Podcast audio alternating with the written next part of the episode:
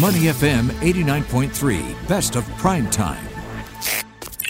Money FM 89.3, you're with Timothy Goh and Bharati Jagdish on Prime Time.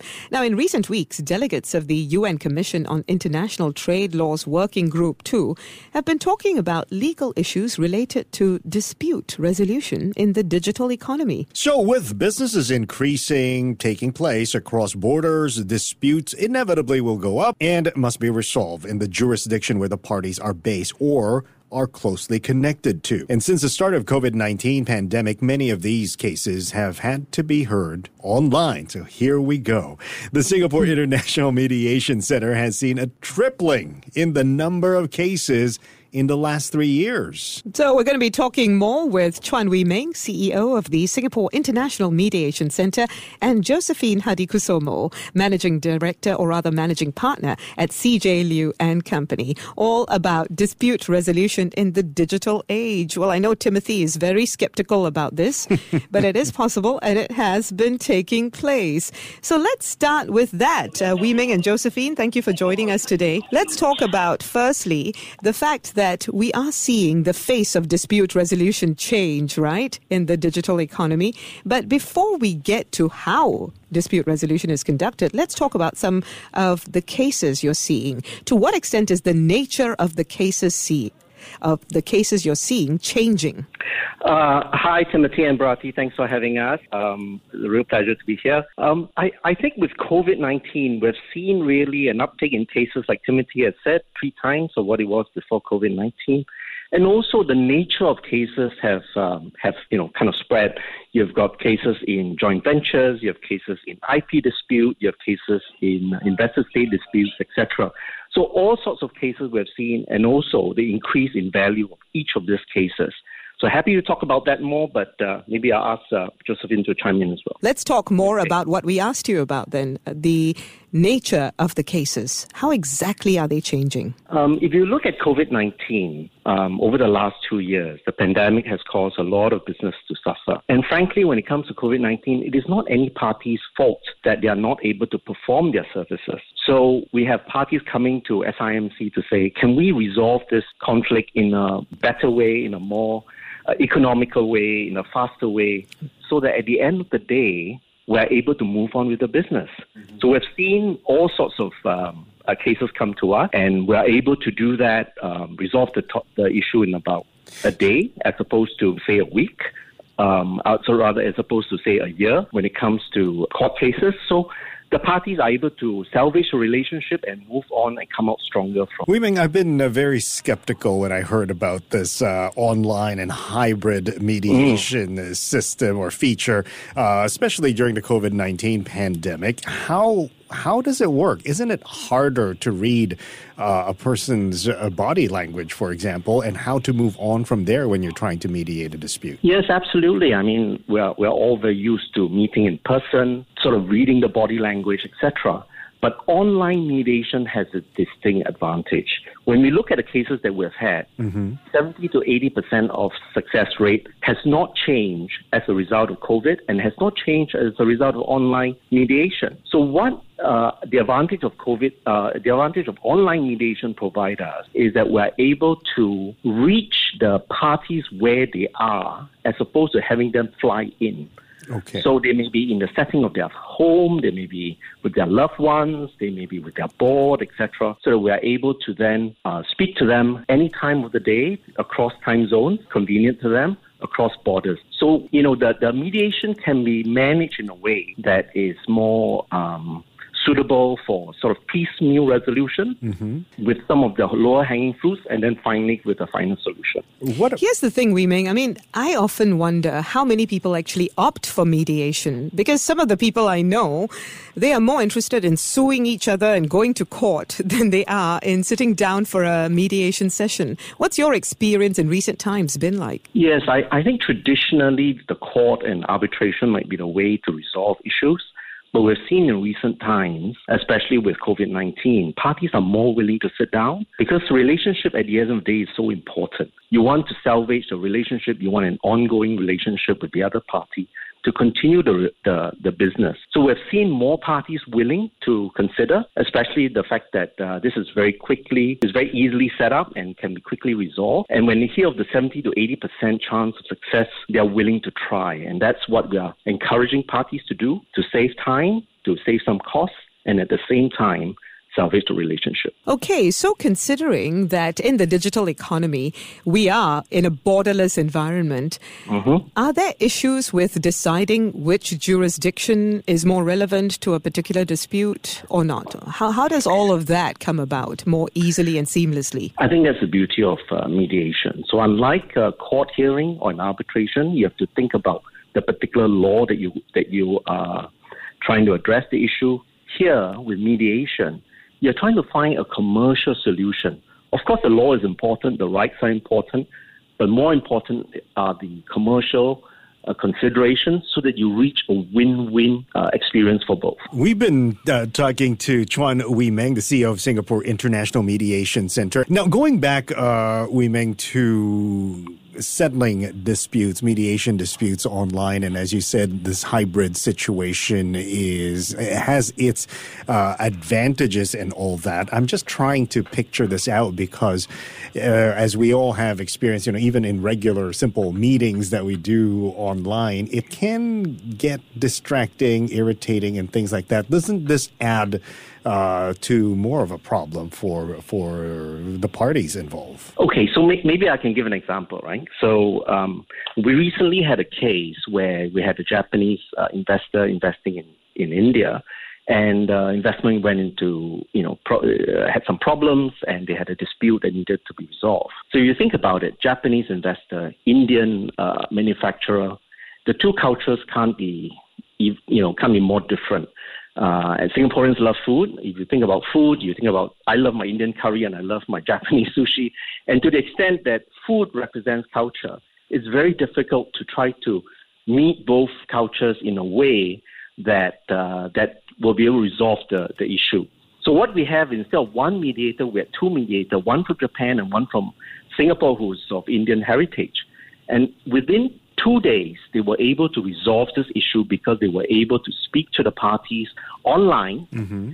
in their language, addressing their business practices, uh, addressing the cultures, and we were able to then uh, move on. The parties were able to move on with their disputes, having settled it here in SIMC. Okay, so let's talk about this with Josephine, Josephine Hadikusumo, managing partner at CJ Liu and Company. So, Josephine, your perspective on all of this. I think when we had you on the line earlier, we asked you what sorts of transformation you're seeing in terms of the nature of the cases that are being brought to mediation. Well, I see an uptick in the cases that deal with conflicts resulting from COVID 19.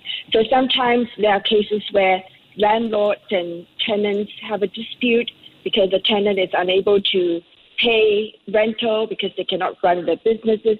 So we see quite a number, and I've mediated quite a few cases of disputes and conflicts arising from the the economic uh, uh, effects of the pandemic itself. So that's been very prevalent. But conflict, the way being the nature of conflict, it happens everywhere at any time. Just because we were in lockdown doesn't mean that, you know, parties will always get along. And that's why SIMC and all of us in the mediation profession is here to mm-hmm. offer our services to help uh, resolve some of these conflicts. Okay, how challenging is it though to manage people and emotions uh, through a screen? Because I understand that a lot of these sessions are being done remotely. How exactly do you manage all of this? It is extra challenging, basically because you're not able to offer comfort, a cup of tea, a box of tissues to a party that happens to be crying. You're seeing everything through a screen. There is a sort of a remoteness associated with this. Uh, we, we tend to have we tend to be quite high touch when it comes to mediation. Um, on the other hand, uh, being able to, I have mediated live cases before without going through the online uh, uh, platform. And these were also challenging because in the pandemic era, you have to kind of mask up, you have to double mask, you have to wear a face shield, and we lose a lot of that visual cue.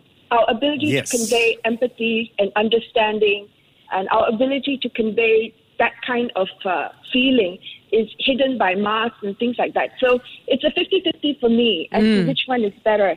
So, how are you managing in the meantime, while all of this is still happening remotely, to bridge those gaps? What sorts of techniques do you have to use in order to sort of negate the lack of the touch? So you have to infuse it in your voice and in your facial cues. okay. We try to, yeah, we try Yeah. to, we, and, and none of it is fake. Everything is new and authentic and real. Um, uh, we tend to, I think mediators as a whole tend to be not only neutral but also very empathetic people. You need to be, and I think that has that genuine empathy needs to be effectively conveyed in your cadence of your speech, in in the words that you use, and in your facial cues as you manage the parties through an emotive process. Now that everything is opening up again and people are starting to accept that we might be fast emerging into a post COVID world, what's your stance on this? Do you want to go back to those face to face mediation sessions 100%? Or do you feel that, no, you know, it's okay? In some ways, we can just manage all of this remotely as well. Because we're talking also about cross border mediations here, right? Cross border disputes that need to be mediated. I think my personal preference is to have the appropriate platform for the appropriate conflict that we're talking about. Uh, I, I, I don't think that it will be 100% back to live. We do have that high touch uh, advantage when we do live sessions, but uh, one of my recent mediations, I had a party from Indonesia and a party from from Singapore, and I myself was in Malaysia at the time, and we were able to continue with, with these uh, forms of uh, conflict resolution uh, methods because digital transformation has allowed us to do this. So I think it will be a question of using the appropriate channels. Uh, we just have an extra tool in our arsenal at this point in time, which I'm very happy about. So, as as Wee Meng was saying, there are advantages and disadvantages to to doing this, and as you pointed out, the appropriate uh, method for the appropriate case uh, is is the way to go. Is there any difference in terms of settlement rates, Wee Meng? That's something I'm curious about as well. Considering how the world has changed, the nature of cases is changing as well. What changes are you seeing, seeing in that regard? Um, here in SIMC, we have not seen a significant change in the um, success rate, which is which is something we're very grateful for because success rate is always important. I think what, what we've seen is a combination of um, of factors, right? One is like like Josephine said, the appropriate method, um, and also we have hybrid, which is something we've not talked about, which is we have parties coming in when they can, and the parties who are overseas who cannot fly in will be uh, on Zoom or online, and it's really trying to find the best way to resolve the issue, and because mediation is new and we are, you know, we have a, a, a, a blank sheet of paper in front of us to see how we can solve the problem. There are different ways we can do it. We can do it online, we can do it in person, we can do it hybrid, we can have one mediator, we can have two mediators, we can have different language skills, etc., technical language, uh, technical skills as well as uh, professional mediation skills. So it's really up to us to, to manage it in the best way to suit that particular case. I think sometimes if you are warring with another person or another business, it's better not to meet in person. the the emotions are less potent, right? If you're not in front of each other. That may be so. Yes, that Yeah. may be so. So, so sometimes the screen does provide a level of, uh, you know, uh, uh, safety in that sense. But by the same time, you know, sometimes parties need to see each other to vent a little bit of their frustration. And, And- and we're, we're seeing this in different cases. There's one that I would like to share. Yes, a Which is case study is always good. Go ahead. Study, yes. So this is one in which a European architect was actually suing a uh, uh, an ASEAN developer for breach of contract, terminating his services. So when we went into the case itself, we realized it's not just a claim in damages.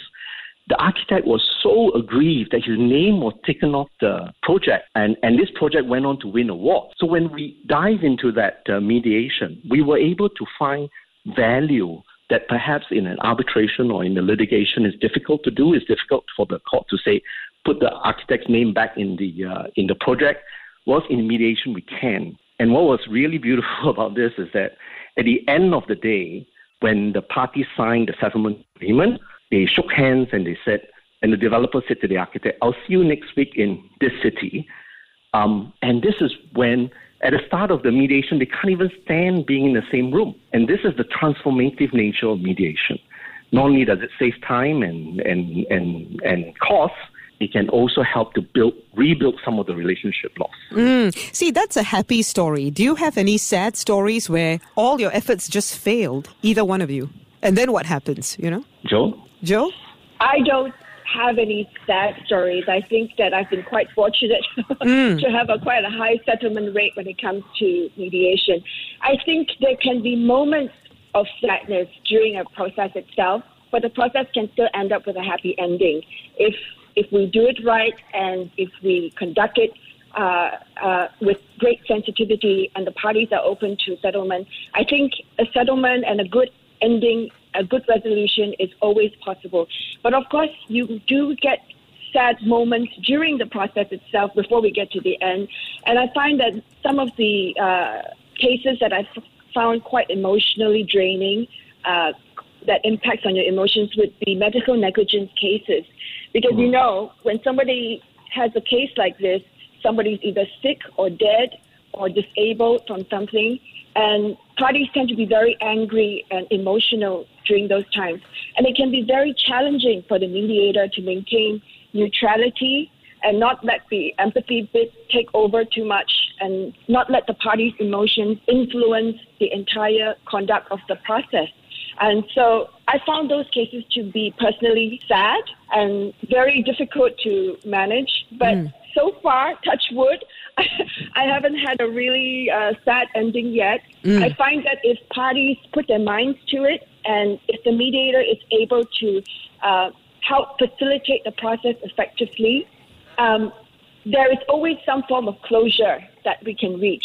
I think the key to it is not to go in expecting that you're going to have a brilliant resolution, but really to go in thinking, is this something I can live with? Is this worth the closure? Is this worth closing the chapter? Is this something I can walk away from and be okay with? And if parties have that kind of mindset, chances of settlement is high. All right. Thank you very much for that, Josephine. I guess uh, it was just fitting that we ended that on an optimistic note rather than thinking about the persons whose sessions have failed and then have to proceed to court anyway. Uh, this would be a good way to start. Thank you very much, Chuan Wee Meng, CEO of the Singapore International Mediation Center, and Josephine Hadikusumo, Managing Director, Managing Partner, rather, of CJ Liu and Company. To listen to more great interviews, download our podcasts at moneyfm893.sg or download our audio app. That's A W E D I O. Available on Google Play or the App Store.